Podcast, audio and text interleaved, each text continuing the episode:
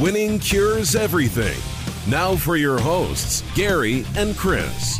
Welcome in. Winning Cures Everything, number 250. We have got a lot to discuss. We're closing down on the college football season.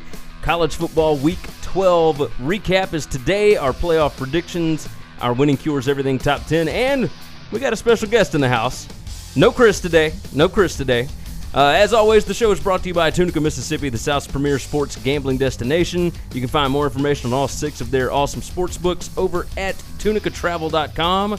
You can always follow us on social media, facebook.com slash winning cures everything. You can follow us on Twitter at winningcures. Let's quit wasting your time. Let's jump into this thing. The college football week 12 recap brought to you by Tunica, Mississippi, the South's premier sports gambling destination. They got six awesome sports books down there Fitz Casino, Hollywood Casino, Samstown Casino, First Jackpot Casino, Gold Strike Casino, and Horseshoe Casino. Six of them. You can find more information over tunicatravel.com. Go check that thing out. You can also check us out over at winningcureseverything.com. Everything you need to know about us social media, YouTube, podcasts, our picks, everything else. winningcureseverything.com. If you're on YouTube, hit that subscribe button. Help us out a little bit. We got a special guest. I'm Pops. not Chris. Pops is here. Chris is is gone. He is in Disney World. Here, let's make sure we got we got that mic where you can actually hear you. So, it, gi- give me a test. Give me a Can test. you hear me now? Yeah, yeah, we're good on that now. All right, so he's not used to it. This is my dad. So you want to go by Lee or James or, or what do you? Lee. We'll do Lee today. All right, Lee's good. Now I may I may just call you Pops, but either way. So let's uh let's jump into this thing. Yesterday was a dud in a way, but for the most part, kind of interesting. I mean, the Ohio State Maryland game was interesting. We'll start off with that. So Maryland fails to convert a two point conversion, Which they should have converted. which they should have converted. Don't forget, talking that mic. they should have converted that. It, it was wide open, wide open pass. Uh, Pigrome, is that how you say his name? I don't even know. Uh, failed to convert that. He missed a wide open guy, but on the day, Ohio State gave up 8.63 yards per play. That defense is atrocious. On the year, they are giving up 5.91 yards per play. That is number 85 in the country. That is tied with two other teams. Do you know the other teams? No, I have no idea. Rutgers and UCLA. Yeehaw. Yeah, it's uh, it's real bad. It's I'm talking awful. Urban Meyer throughout the game, and I don't know how much of this you watched. Constantly having headaches. He's throwing his headset. He's like he's bending over in obvious pain. He's done this multiple games this year. That's what I was going to say. I think we've seen this before. I and think not this is- just this year. No, this was this was Florida back in 2010, right? Yeah. Like that's that's what this is leading to. He's now now I have seen this before where everybody kind of counts him out and then I mean, does he beat Michigan this weekend? Like I it's not out of the realm of possibilities because if if he beats Michigan, I think they're getting in the playoff. I don't know that they get in the playoff, even if they beat Michigan and beat them soundly Because of, of how bad they've looked all year. because of how bad they've looked all year. And you can't lose to Purdue by, four three touchdowns. touchdowns. Yeah. I mean, it's. Especially this it. Purdue team that has now lost two in a row, and three of their last four after beating Ohio State. They're five and six. They got to win at Indiana this coming weekend just to make a bowl game. Uh, and a lot of this could be like I've also seen this. Tom Herman did this same thing when he knew he was getting the Texas job. He mailed it in. So, you know, how much of this is Jeff Brohm just saying, "Okay, I'm going to I'm, Louisville. I'm going home. I don't care. Whatever. Uh, they did put up a fight. I mean, they put up 44 points, but either way, that's uh, that was not a huge game. Wisconsin did win that ball game, though. Uh, Ohio State. I don't know what to make of them. Like, eh, obviously, they can score with anybody, but this puts them in the same conversation. Like, they're basically Oklahoma, right? Like, I don't think they're garbage. I think they could get stopped sometimes if they need them. Maybe. Maybe. but at the same time, like eh, it- this is another one of those. Who have they actually beaten? Like Penn State, And that's who has anybody beaten this year? There are so many three loss teams. There's only two teams in Power Five Nobody that have play. two losses. Nobody can play No, anymore. it's you've got your top eight, and then everybody else is nah. Every it's like nine. Put them all in nine- a bag yeah. and pull one out. nine through sixty is the same team. Yeah, The same like there anybody can beat anybody on any day except for the bunch that's down in the hundreds like Arkansas, like we saw yesterday against Mississippi State. That was terrible. That was a bad, bad ball game. Uh, here, I, I know this is one that, that you had to enjoy. Ping pong. We're gonna go over to game number two that we uh that, well topic two that we'll discuss. Oklahoma State forty five, West Virginia forty one. Taylor Cornelius thirty out of forty six, three hundred thirty eight yards, five touchdowns, two interceptions. He also had thirteen carries for one hundred six yards and a touchdown. And my favorite running back name of the entire year, Chuba Hubbard. 26 carries, 134 yards. He had five catches for 24 yards and one touchdown. This sets up Texas in the Big 12 title game, and we'll get to Texas next. But West Virginia on the road is a completely different team from West Virginia at home. which leads to Oklahoma. which leads to Oklahoma going to Morgantown next week. We know that Oklahoma cannot stop anybody. Is West Virginia going to be Looks able like to, West Virginia can't stop well, anybody. especially not on the road? Yeah. Like they're they're terrible on the road. Um, what what do we make of Oklahoma State extending the bowl streak and and, like this was fun to see Taylor Cornelius, a fifth year senior. He he won the starting quarterback job. Nobody really thought that he would. What what do we make of this? Like it, do you? I don't know what to make of West Virginia. I don't know what to make of anybody in the Big Twelve. Nobody can play. but this goes across the I'll keep- country, right? I'll keep saying it. Nobody can play. Yeah, that's uh, that's what I. They can all play offense. Everybody's learning how to play offense in the seven on seven camps when they're in high school. Well, that's something that I like in my top ten. It's something I'm going to point out. So I, I've got numbers up here that kind of distinguish between, you know, it, defense and offense, and it, you'll see that here in a little bit. But I, if you can't, that people have. Let's move off of Oklahoma State. Let's move off of that. Let's jump into Texas. Texas 24, Iowa State 10. Tom Herman knows that defense wins games. Now, he doesn't have the team that he wants just yet. But he's getting yes- there. Yeah, he they outgained Iowa State yesterday, 405 to 210 yards. The rushing yards difference was 179 to 62.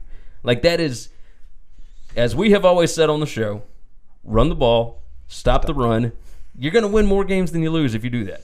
Sam Ehlinger went out with an injury. That's kind of scary. It's a it's an AC joint. Did you see what this was? Something with his shoulder. Something with the shoulder. Um, but Shane Buechele came in 10 out of 10, 89 yards, one touchdown, and they ran the ball effectively the whole time. Like eh, this game was never in doubt. It was 24 to three before Iowa State scored a, a late fourth quarter touchdown.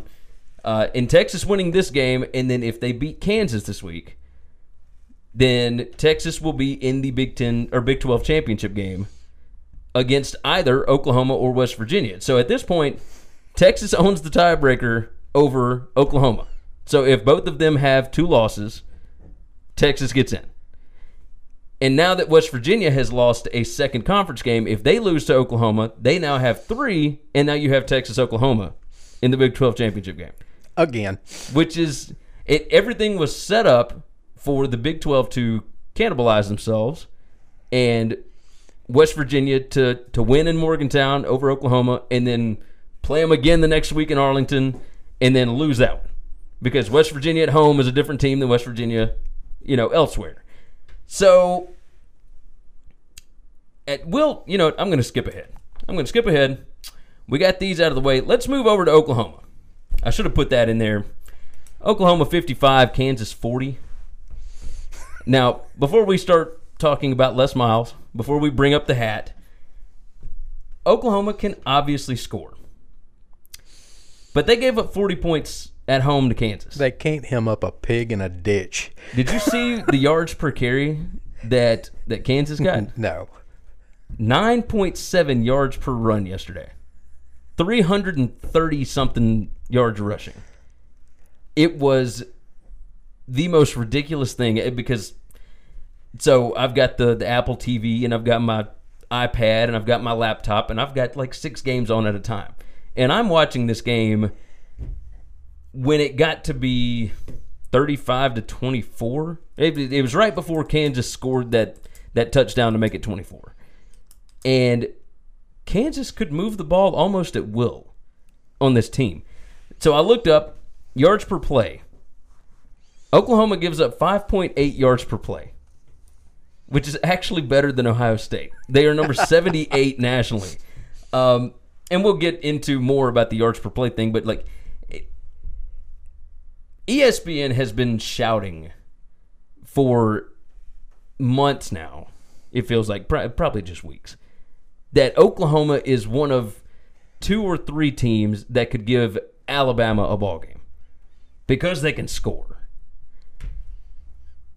Oklahoma won a 28 to 21 overtime game against Army because Army kept the football for like 41 minutes of the or 40 it was almost 45 minutes of the ball game.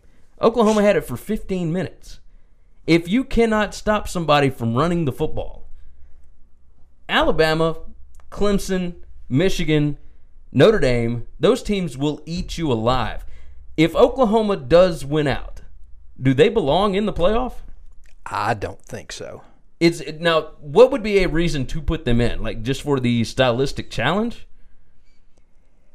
What you've got with Oklahoma this year is the same thing that you had with Oklahoma last year.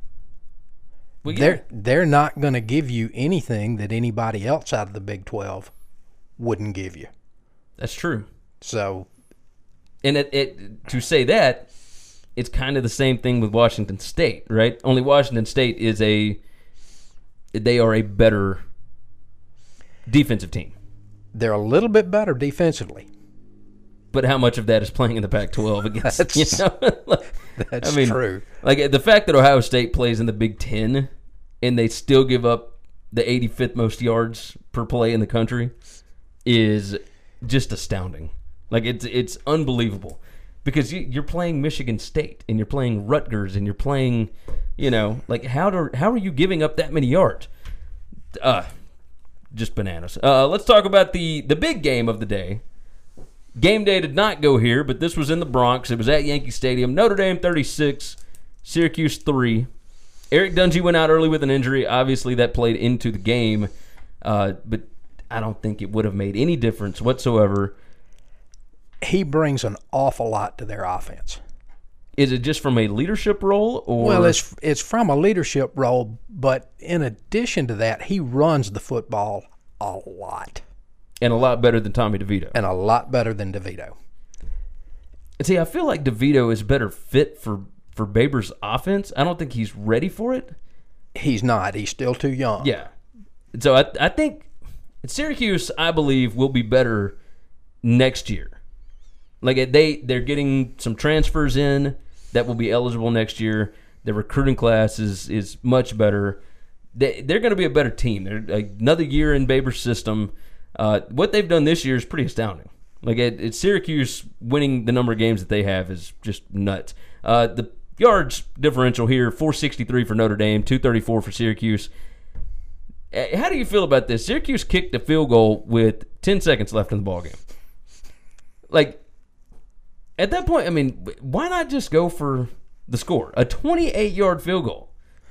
Just so you can say you didn't get shut out. Like, is that is that the whole? But Like, why do we want football to? I don't know. It, it, it, seeing that, like, yes, to take away or to take a shutout away from somebody, there's a little bit of pride in that, right? Yes. But it just seems kind of ridiculous. Doesn't matter. but none of it matters. With 10 seconds left in the ball game, none of that mattered. Like you knew who the better team was in the first two minutes of that ball game, and it yeah. was never going to be close. Notre Dame was focused on this game. Uh, they're a really good football team, and people have been people have been talking about whether or not Michigan would deserve to go in over an undefeated Notre Dame team, which is just a ridiculous narrative since Notre Dame beat them. Now, the other side of this is if Notre Dame were to lose this game, okay, then do you have an argument? Because Notre Dame still I don't think so because Notre Dame changed quarterbacks. Yeah, And, and Notre they're Dame's better. offensively, they are much better than they were when they played Michigan. Ian Book is, and Chris and I talked about this in our previews early in the season, or, or well, before the season. Before the season how started. we felt like because Wimbush was just such a terrible passer, Brian Kelly's offense requires somebody that can actually accurately throw the football. And Book showed multiple times last year. I mean, he was the hero of, of the comeback against LSU. It's it was basically and, and it didn't get nearly the play that, that Tua versus Jalen did for Alabama, but it was the same situation. You got a guy that's your your team leader that is a playmaker. He can run the football. Not great throwing the football, but he's serviceable. You know, and, and he led them to a good record last year. But you see the difference in this football team when you've got a guy that that can run the plays from the offensive coordinator. Well, it's, it's just different. there's too many defensive guys around now that understand what all the old coaches in the old SEC knew. Stop the run Yeah, and make the other team beat you throwing the football. yeah. And if you don't have somebody that can throw it, Uh, then you can run into problems. you're in trouble. at, at any point. At any point, you can run into problems. Let's move on to the ACC. We've got our, our championship game set. Clemson 35, Duke 6. Uh, Duke was actually up 6 to nothing uh, early in this game after the first quarter. Real early. And then and then it just all went away. It was 14 to 6 at the half. Trevor Lawrence looks unbelievable. Um, David Cutcliffe came out afterwards and said that this is the best team that he has faced in his 11 seasons in Durham. Do you buy that? Is this a better Clemson team than the Clemson team that won the national championship? I personally don't think so, but they're not far off. They so talent wise, I think they have more talent now than they did. I think the quarterback is still a little inexperienced, but Lawrence, I believe, is a, a better true passer. But he's getting there quick. He's getting there. He's definitely getting there. Um, but I, I just there was something about that team two years ago that I don't know that this one has. Now this one does have a, a killer instinct, right? So Yeah. when they when they smell blood in the water, they are they are going for the kill, but they haven't played anybody that can punch them in the mouth. Like at, with Duke, it's like you know, okay, well they they hit you with with socks on, you know, like that. It, it wasn't a whole lot. Um, had Duke scored a couple of touchdowns early, maybe. then you might have a different story. But the only difference that I see in this this Clemson team is that they don't have Deshaun Watson, and it's not from a talent standpoint; it's from a leadership standpoint. yeah. it's, who is the leader of this football team? Right. And and I don't know that it, they didn't have it last year. Like Kelly Bryant, they people would say that he That was he was their the leader, but he wasn't. but he wasn't. Um, and I don't know who it is this year. Like I, I'm kind of surprised that things didn't implode a little bit when they switched from Bryant to Lawrence because of the way that everything went down. But you know, when you're winning, everything feels pretty good. When they escaped Syracuse, I think that's what. Well, and add to that the fact that that Dabo is such a player's coach. Oh yeah, All those kids love him to death, and and they'll go to war for him. and they'll go to war for him. So yeah, uh, Pitt 34, Wake 13. not Pitt- surprising. Pitt is on a six game winning streak. They've they've covered six straight. They can run the football. Although Wake did, I mean, they just put eight guys in the box and said you're gonna have to throw it, and they did. And like they they, were able to do it. Uh, Pitt still ran the ball, I think, 48 times, and it was 3.3 yards per carry. So like, you know, take for that what you will. Uh, they're they're not gonna give up on the run, but if you make them throw it, they got a guy that can throw it. Does Pitt have any chance of beating Clemson? Like, uh, obviously, they've got Miami this week, and it's at Miami. And Miami just secured their bowl game with a win over Virginia Tech, which, that, that is getting ugly in Blacksburg quickly. Um, What happened to Justin? I don't think it's so much Fuente. I think I think Bud Foster has kind of because this is a lot of this is defensive. Yeah. But they've also and Chris and I talked about this before the season. Virginia Tech had like 75% of their roster are underclassmen right now. And they lost a ton of guys on defense before the season even started. Lost like three more starters in the middle of the year. Like they've just they're super inexperienced. They lost their starting quarterback back against Old Dominion and he hadn't come back yet. So, you know, I mean it's it's bad stuff. It's bad stuff down there right now. Uh, I would not be shocked to see some staff changes, and I wouldn't be shocked to see Bud Foster gone. Like I know that's that's crazy, but he's been there forever. If they are figuring out that he is not meshing with with Fuente and what they're trying to do on offense, then it might be time to bring in some new blood.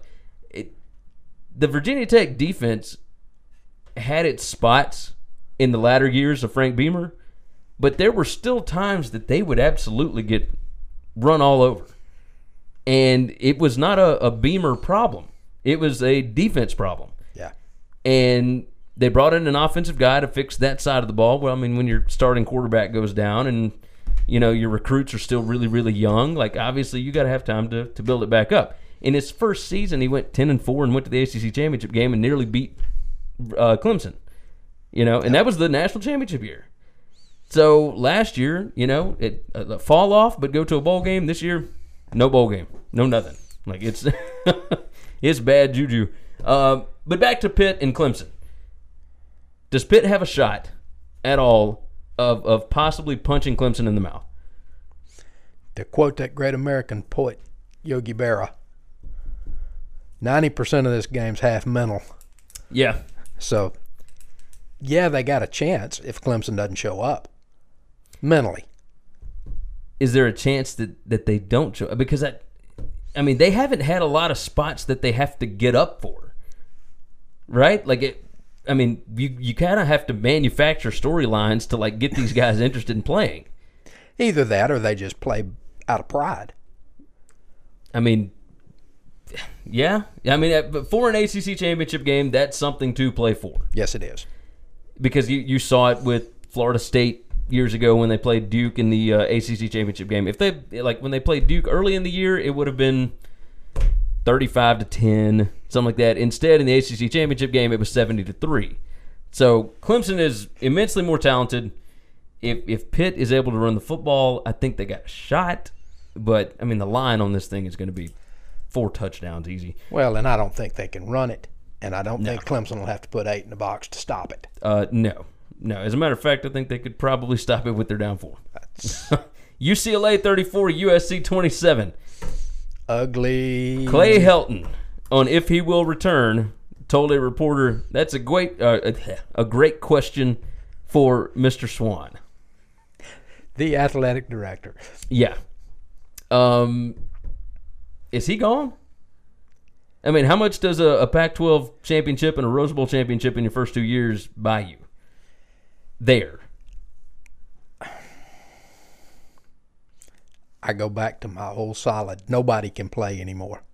If you stick with him one more year, he may win you another Rose Bowl. Yeah, I mean it's possible. Because nobody out there can play. It's that's what's crazy. Like USC, I feel like is held to a higher standard than just Pac-12 standards. But the other side of this is if you look at their recruiting rankings right now, I mean they've got you know five four stars and like eight three stars. No five, no five stars. Like that, that is a telling sign. But USC is one of those that normally jumps in at the last minute and gets them. But yeah. now with the early signing period in December, what do you make of this? It, I, I think he's probably gone because I think for USC to become successful again, I think they have to go outside of the family again. But where do they go? That is a fantastic question. I was actually going to ask you that. I am lost. I, so the rumor is like James Franklin might have worn out his welcome in College Station, but I think he's always been a Northeastern guy. Yeah.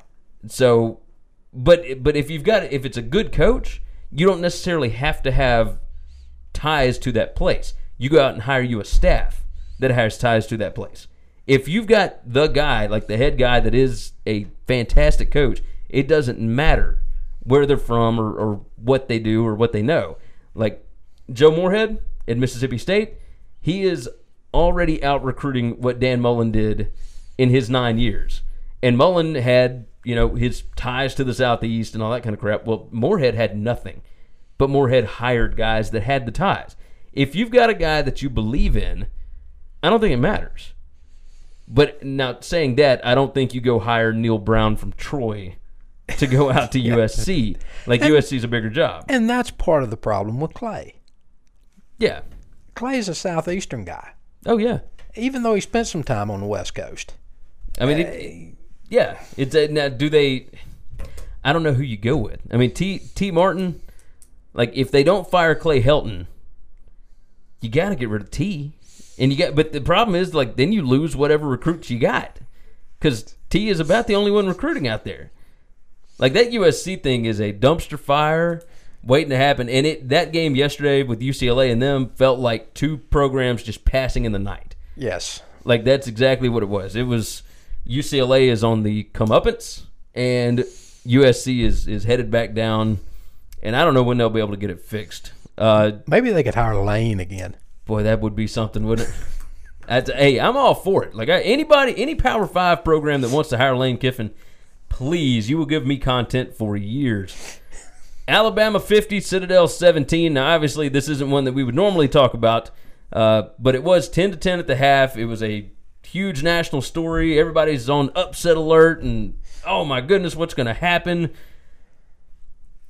Well, I mean, we saw what happened in the second half. 40 to 7 in the second half. Alabama finally woke up. Have they played an 11 a.m. game this year? Yeah, they've played a couple. And no, they played they played Arkansas but that was an SEC game. I think they were fired up for that one. It, this was just a dead spot for Alabama. Like between after LSU and Mississippi State, two emotional defensive, you know, just grind them out games. Then you got this dud right before you play Auburn and then Georgia. So, I mean, what do you kind of expect, right? So, there was no brace for Tua. He looked much healthier than he has in weeks. Yes. He was running around scaring every Alabama fan to death.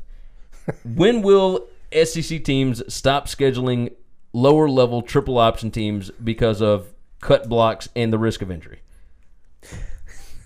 Well, in Saban's defense, when they scheduled this game, the Citadel wasn't playing the triple option. Well, yeah, that's it. they weren't running it. I, I actually, so my wife brought that up to me yesterday. She was watching and she sees these guys go at the Alabama lineman knees. And she said, Why would they even schedule this game? And I said, Really? Yeah. Uh, because well, because I kept pointing out, obviously, I'm. You see what they're doing? Like it's, you know, it's dangerous. Like if somebody's gonna get their knee taken out, and you know, several guys did have lower leg injuries, and you hate to see that before uh, rivalry games and SEC title games and whatnot. But um, I told her that when the game was scheduled, which was eight, nine, ten years ago, that Citadel was not a triple option team. And now they are, but the game is on the books. And after the Georgia Southern game back in 2011 with the uh, the shit through a tin horn statement, like no, I don't think Saban did this one on purpose. I no. don't think he ever wants to play a triple option team before Auburn. What was or, the What was the note that they put up yesterday? Oh, Peter, Peter Burns, you're talking yeah. about, where he said, uh, "There's there's three, three times that you don't want to play a triple option team. That is the first game of the season, the last game of the season, or anywhere in the middle of the season. you just don't want to play them you if you don't have to." Them. Now, the good thing is that Georgia will get to play one that is a little bit bigger and better uh, this week before the SEC championship game. So, but I don't think that Georgia Tech has to do the same things that teams like the Citadel do. Right? When you're going up against, like, when you were completely outmanned, just uh, the weight difference is so high.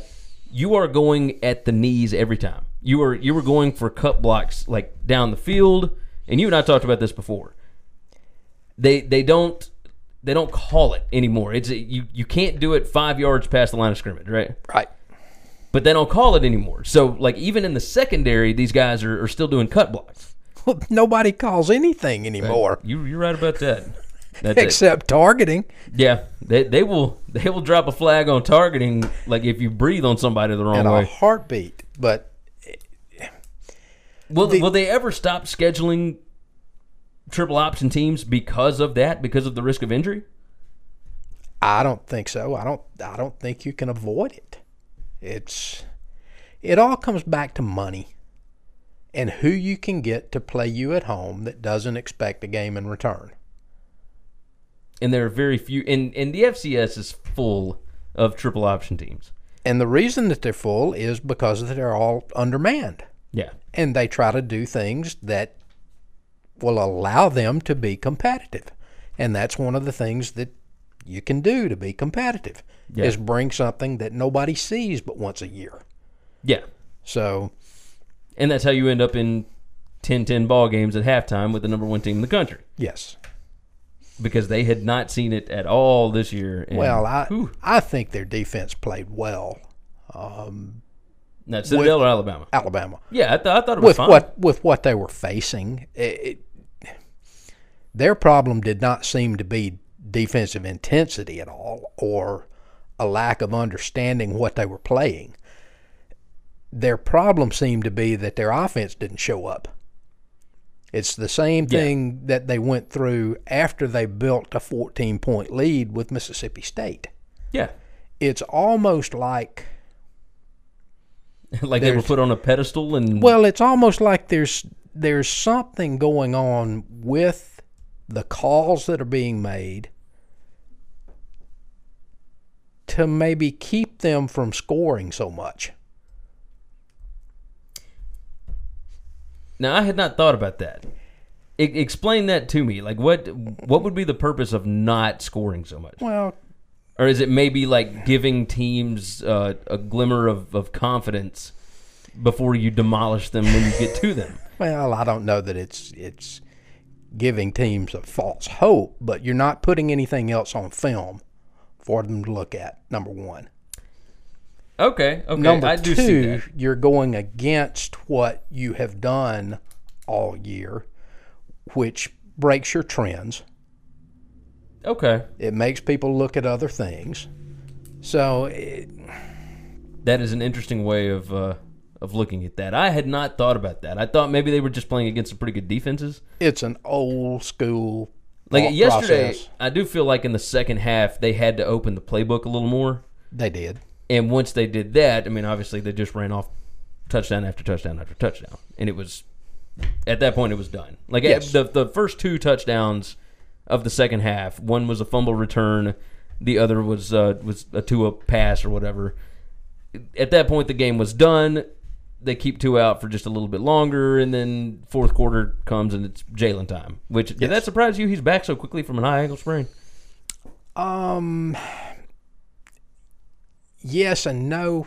I, I thought maybe they'd hold him out another week, but I think what they said in the press conference after the ball game yesterday was that they wanted to get him some playing time just to knock the rust off.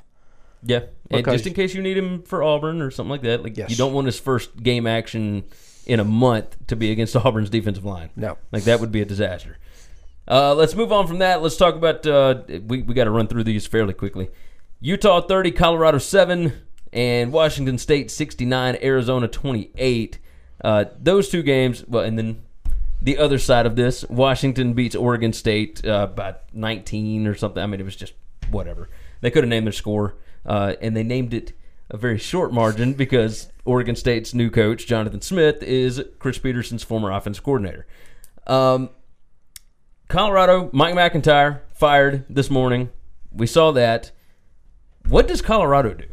Like, do you, do you go with somebody that has Pac-12 ties that can get into California, or do you go with somebody that has been the traditional guy for Colorado, which is somebody that has Texas ties?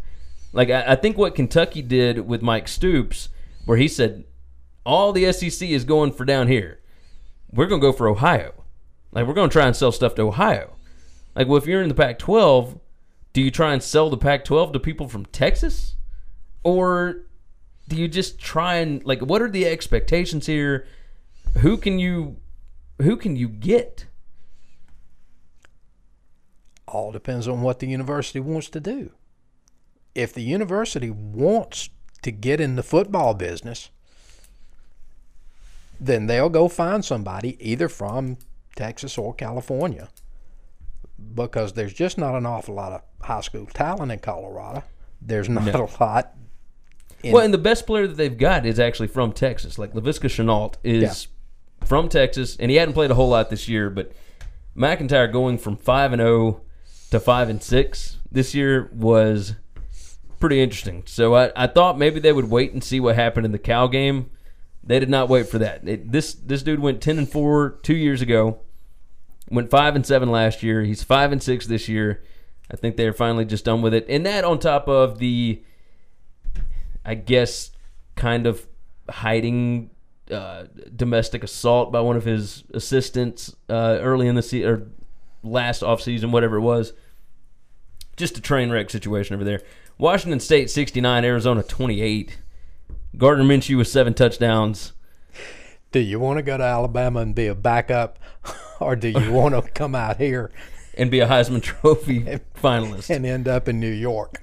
uh, yeah, I think that's a pretty easy sell. But uh, now, Chris and I have talked about this on the show. And I said the point, like, of him going to Alabama was he wants to go into coaching after he's done. Who better to learn from than Nick Saban? Unless you have been brought up in air raid systems your entire quarterbacking life, and the guru of the air raid system wants you to come and play quarterback for him for a year. Yeah. Like that is hundred percent the sell because I don't think anybody saw this coming from Washington State. Uh, this sets up Washington State versus Washington, the Apple Cup, for uh, that Pac-12 division, and then Utah handled the Pac-12 South. So it will be Utah against one or the other, and Utah has played both of them already this year. Now they lost both of those games. That's their two of their conference losses. Um, would Utah State or you, would Utah have any chance against Washington State? Washington With, State actually plays a little defense. They are number forty in the country in against uh, uh, against Pac-12 offenses. Well, against Pac-12 offenses, but 40 in the country in yards per play yeah. on defense. Pac-12 offenses have known to to put up points. Yes that's pretty impressive. Like they are, yes. they are really doing some good things, and, and and their points per game does not look bad. No, their their points per game is is significantly better. I mean, they gave up 28 to Arizona, but they were up like 55 to 14 at the half. Yeah, it was a disaster. And and Leach, of course, at halftime said, "Well, we're only about halfway there," and and everybody's going, "God, is he going for hundred? Like, no, he he was going to not get anybody hurt uh, because next week is is the big game. They have not beaten Washington since he's been there. This could be the year.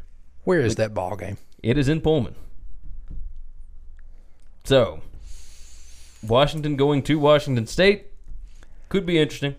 Yes, could be very interesting. Uh, they will be fired up in the Palouse for sure. UCF thirty eight, Cincy thirteen. Did you watch any of this? I watched enough to know that uh, UCF's a good football team. Yeah, they absolutely are. At Cincinnati, three turnovers, two missed field goals, a turnover on downs. They had their spots. The yardage total makes it look like, eh, it might have been a closer game. 402 to 379. UCF actually uh, outgained them, but it was not by much. It was not close though. Uh, but the go- the ball game was never in doubt. No, never in doubt. It was what 21 to six at the half, I think, and and yep. UCF could have named their score. Um, yeah, it's a good football team and and they changed coaches, and they still look good. They they lost some NFL talent, and you know they they are stockpiled there. Yes, now, they are. But is there any chance that they can actually sneak their way into the playoff? I'll let I already you know, know that in a few minutes. I already know the answer to that. But uh, to wrap up, Memphis beat SMU 28 to 18. Houston beat Tulane 48 to 17. That sets up Memphis versus Houston for the AAC West for the right to go play against UCF. Memphis is the only team that has actually gotten close to beating UCF. They probably should have won that ball game at the yes. Liberty Bowl. Um, But obviously, it started raining, and Memphis can't play in the rain for whatever reason. It's like the Wicked Witch of the West or something. Uh, Utah State 29, Colorado State 24. Hail Mary at the last second. Next, uh, Jordan Love uh, threw a touchdown pass with about 40 seconds left in that ball game. That sets up Utah State against Boise State for the MWC Mountain Division. Fresno won the Western Division uh, last night, or the Mountain West West, whatever, uh, 23 to 14 over San Diego State. So you've got Fresno against the winner of Utah State and Boise State, which is actually the much more entertaining Group of Five conference right now. The Mountain Yes, West is. is. is a lot of fun. Uh, the AAC has been. ugh. Well, what you Yeah. have with with UCF and the AAC is the same thing that you had with Boise 10, 12, 15 years ago, Yeah, where there was nobody else in their conference that could play with them. And when they changed conferences and stepped up their level of competition, then you started seeing, then you started seeing them have to get ready to play every week. and, And they're still didn't- quite to it didn't work out so well. Yeah, where they're losing a couple of games a year and and all that. So it will be a uh, a fun weekend of football to say the least. You're going to be back in tomorrow to go through that, but for now we are going to run through um, our top ten and our playoff predictions. First, go to tunicatravel.com. They got all the wonderful things on all their six sports books, and go over to winningcureseverything.com. We'll be back with our top ten and our playoff predictions. The Winning Cures Everything College Football Top 10 after week number 12. Brought to you, as every show is, by Tunica, Mississippi, the South's premier sports gambling destination. You can go check out all six of their awesome sports books over at tunicatravel.com. Let's fire into this thing. We're going to do our, our top 10 from 10 to 1. Now, I don't think there's a whole lot of drama at the top, but at the bottom, it could be interesting, right? At least I would think so. I'm going to start us off and then I'll, I'll I'll give you once we get through about five of these, I'll give you where the the split is. Okay. Number ten, I've got Ohio State, and I thought about dropping them completely out yesterday, but then I, I run into the problem of who else Who do you else put do in? you put? Like I, I don't think you I don't think there's anybody to put in it. Well, and I'm kind of in the same place. My number 10 is LSU. Okay. Because why not? Well, let's see. I've got LSU actually higher.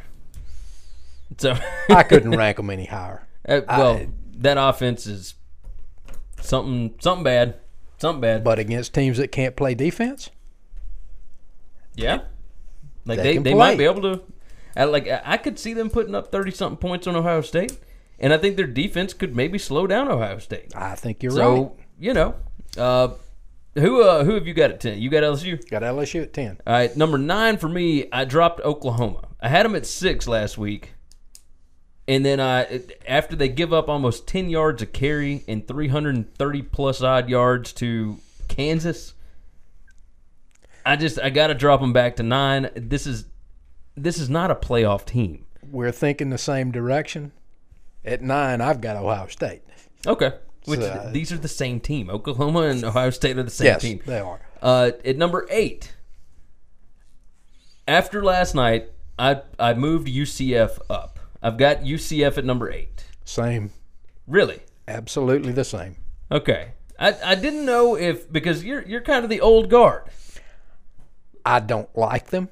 I don't think that they've done anything to deserve being there. They are annoying, but, But their like but I their said marketing about the campaign LA is fantastic. Yes, it is.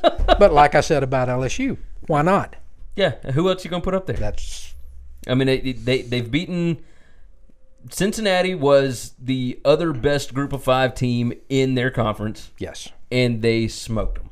They beat them soundly. So at that point, I have LSU at number seven. I think that LSU would beat UCF, and and there's a chance we might get to see that game.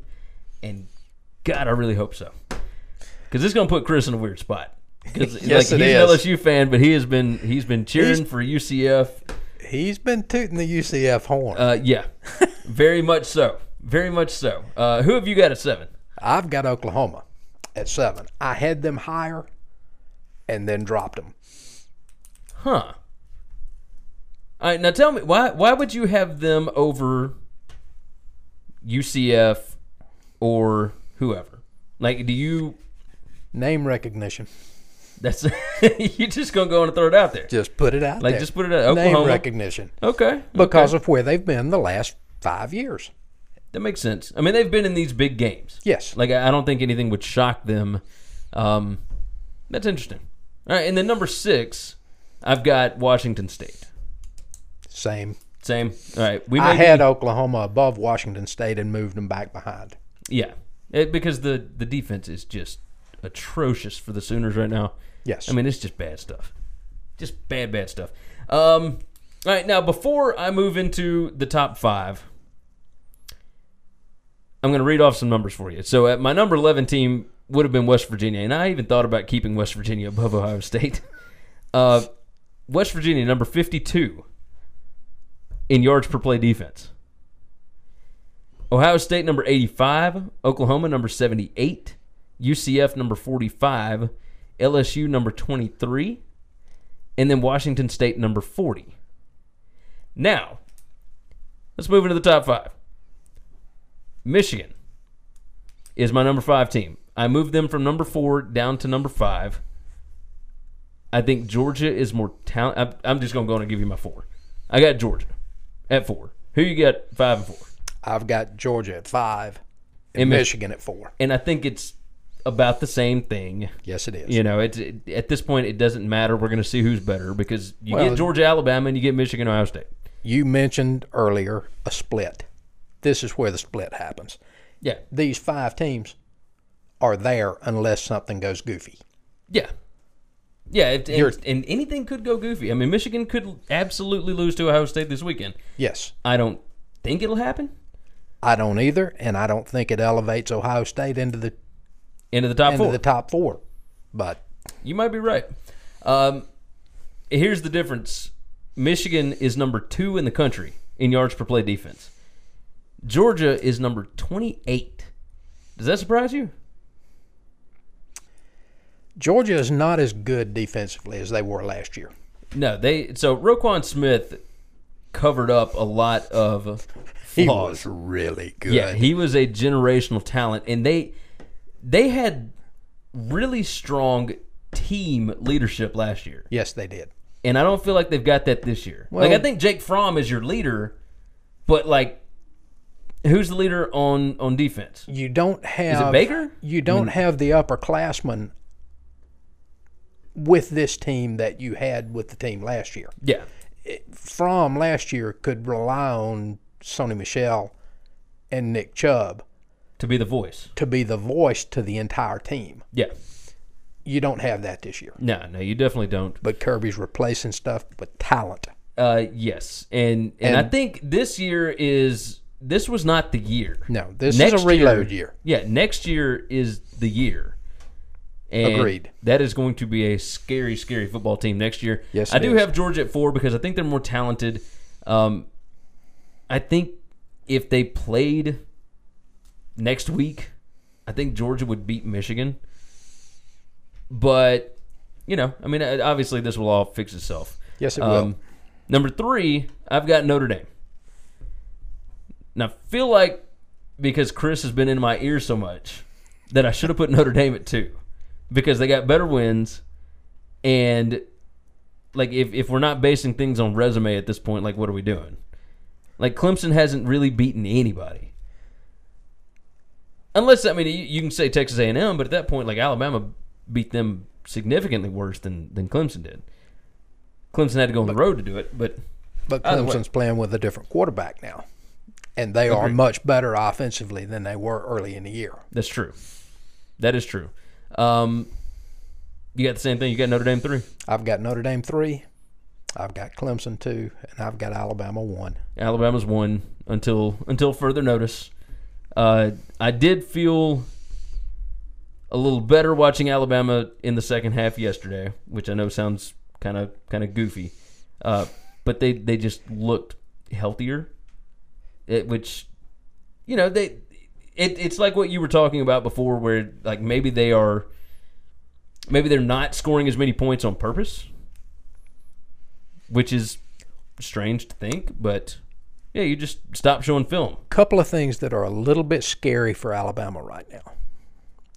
If Deionte Thompson and Damien Harris are not able to play, they've been they've been holding Damien Harris back all yeah. year.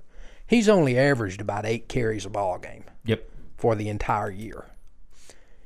If those two kids are not able to play against Auburn and against Georgia in the SEC championship game.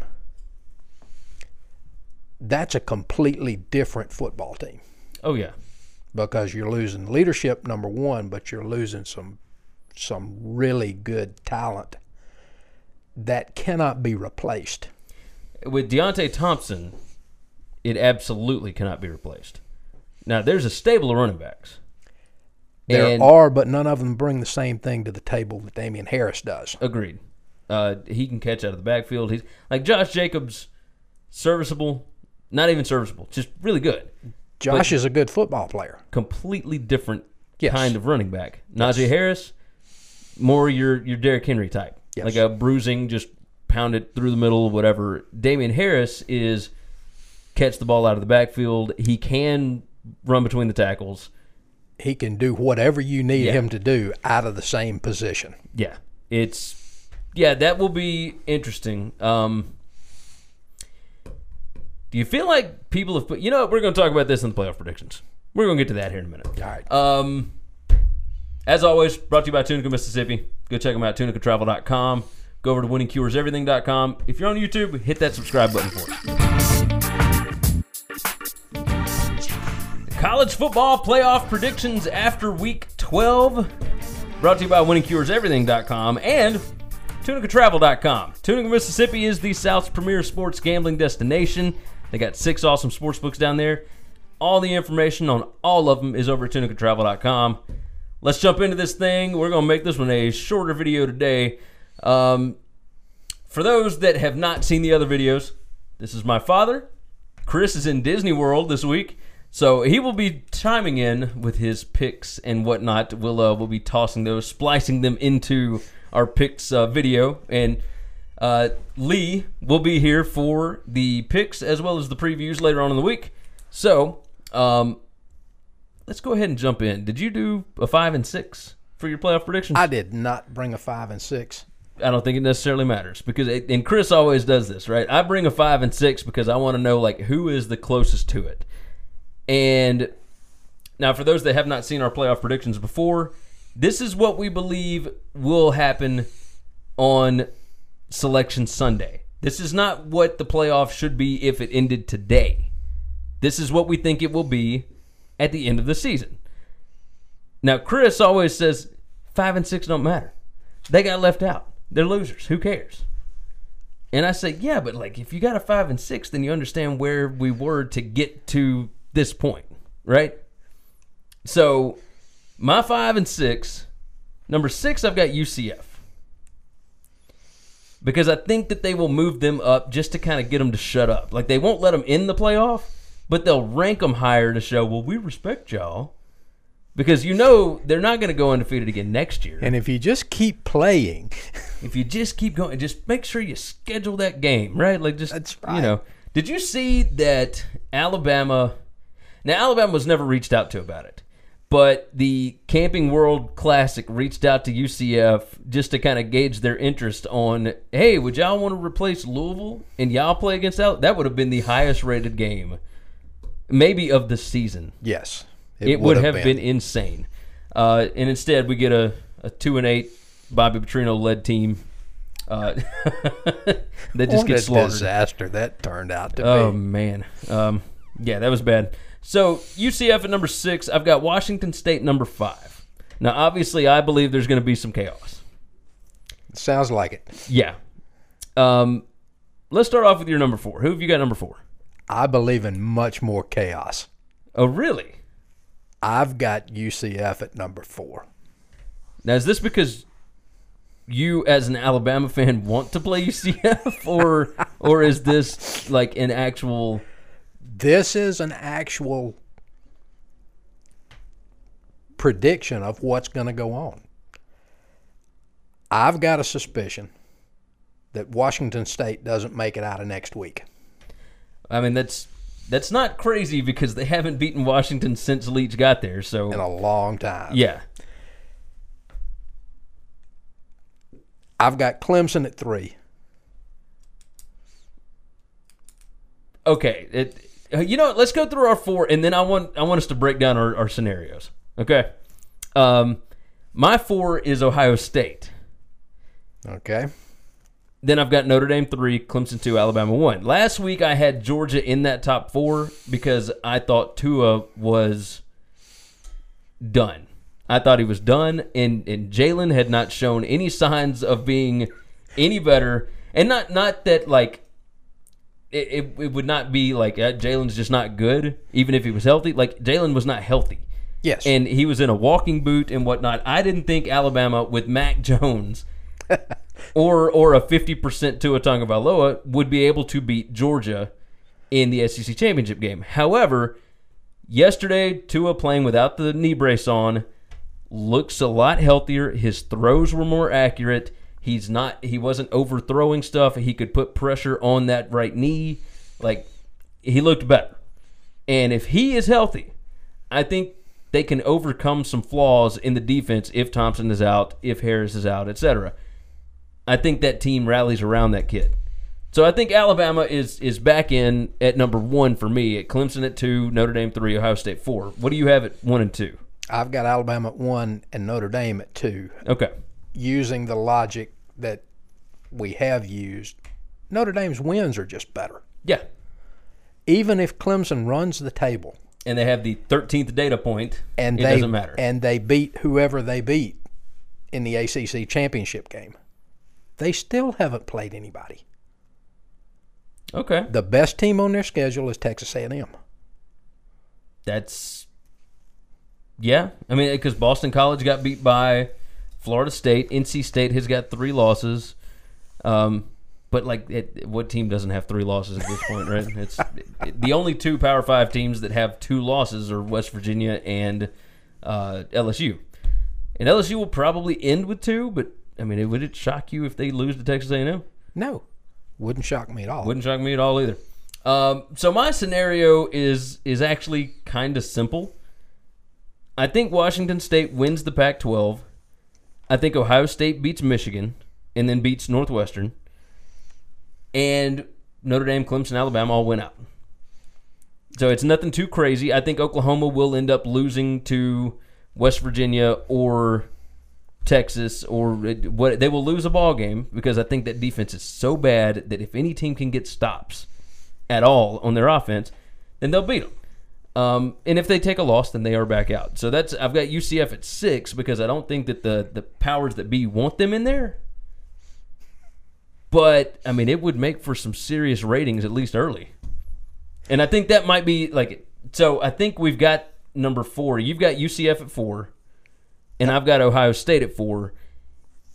And I think it's the same reasoning. Well, and it's it's the logic that we used earlier with Ohio State. I think that Ohio State beats Michigan at home. Okay. But I don't think that that's enough to to move Ohio to move State them all into the way the up. top four. Well, then how does UCF move into the top four? Because they're undefeated. I've, I've got UCF at eight. Ranked immediately above them are Oklahoma and Washington State. and if both of those lose, Both of those get beat. Okay. Then I've got Georgia at five. If they lose to Alabama in the SEC championship game, Okay.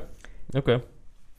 I I look at it this way, and this is the conspiracy theorist that that you turned me into.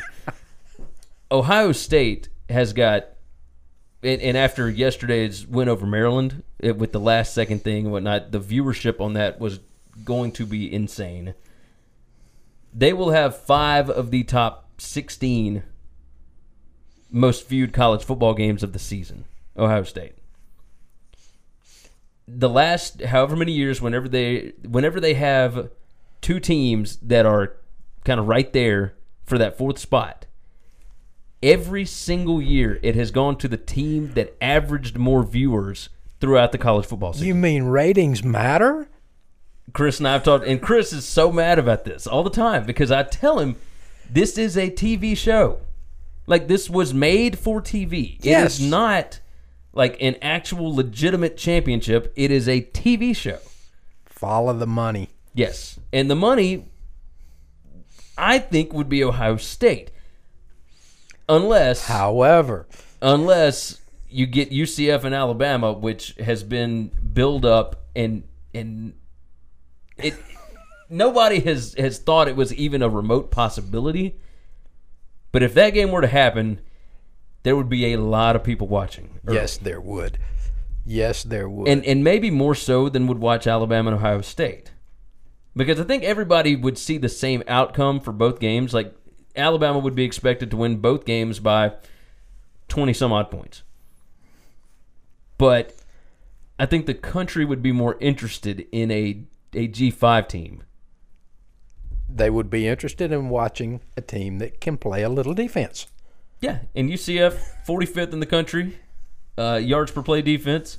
Ohio State eighty fifth in the country. It's really ugly. It's so bad. And and UCF actually plays better offenses than Ohio State does. Yes. Like that's what is so absurd about it. Like it, Ohio State in the Big 10 is playing the slug it out, like ground it out, all that good mm. running game and, and Maryland had 300 and something yards rushing on them. Like that is just absurd to me. I don't it, so since we have a couple of minutes, did Tennessee dodge a bullet by not hiring Greg Schiano? Oh yeah. I mean, it, it, is this Greg Schiano's fault for this defense being this bad, or is it just the culture of the program itself? I think it's just the culture of the program itself. I, the one thing that you that you have to remember about Ohio State is that they've got as much talent on the defensive side of the ball As Alabama, as anybody else in the country. yeah, It's a mental game, and they obviously are not there mentally. So, is that on the head coach for not getting them ready? Is that on the defensive coordinator for not teaching them properly? I, I it may just be a combination of all of it. yeah. Culture. It's nuts. It's nuts. All right, so playoff prediction rundown. I've got four Ohio State, three Notre Dame, two Clemson, one Alabama. Who have you got? I'm at UCF four, Clemson three, Notre Dame two, Alabama one. I like it. I like it. So, so we're going to see Clemson and Notre Dame play. I think so. I think that'll actually be a pretty good ball game. All right, that wraps up this week. I think they played last year. Clemson Notre Dame. Yeah, Did they? I think so. I think it was early in the year last year, No, no, no. It, it couldn't. Or was it two years ago? I think it was two years ago, and Clemson beat them. Close, late. Yeah, it was. Uh, was it the DeShone Kizer year? No, it was three years ago. It's been a long time. It's I'm old. it's it's been a little while because I I believe that was man. Let me think. Uh, that was the year that it was like a monsoon. Yeah, I think that was like 2015. That was that was this is riveting radio, riveting YouTube, all that. But the wonderful thing about the internet is we can actually look up when they last played. Da-da-da-da-da. Let's see, 2015. So and it was a close game. So October 3rd, 2015. Clemson won, I think, 24 to 22. Yep, 24 That sounds 22. right. Yep, Notre Dame was number six, Clemson was number 12. This was before Clemson like had made the playoff and, and went on this crazy run. So that will wrap up our college football week 12 playoff predictions. head over to tunicatravel.com. Tunica, Mississippi is the presenting sponsor of the show. They got six awesome sports books. Go over to the website, check them out. WinningCuresEverything.com has got all of our stuff. If you're on YouTube, hit subscribe, leave some comments, tell us what you think. What's your top four? Let us know. Dad will be back in for the rest of the week. We will have more videos up later on. We appreciate y'all guys being in here. It's time for the rundown. Remember, check out winningcureseverything.com. You can give us a like on Facebook, facebook.com slash winningcureseverything. You can follow us on Twitter at winningcures. You can follow myself at Gary WCE. You follow me at Chris B. Giannini, C H R I S B G I A N N I N I. You can also email the show that's winningcureseverything at gmail.com. And we now have a voicemail line. That number is 551 226 9899. If you want to call and bash us for talking bad about your favorite team, or praise us, or just tell us about how awesome your team is doing, leave us a voicemail. That number again is 551 226 9899, and we may toss it on the show. Thank you for supporting this show, and until next time, have a good one, guys. Hey, don't forget, subscribe to the Winning Cures Everything podcast on iTunes and make sure you leave a review. For every 25 written five star reviews we get on iTunes, we are donating to St. Jude's Children's Hospital and Le Bonheur Children's Hospital in Memphis, Tennessee. So, subscribe and review on iTunes, SoundCloud, Google Play, and all your favorite podcast apps. Remember the Winning Cures Everything podcast.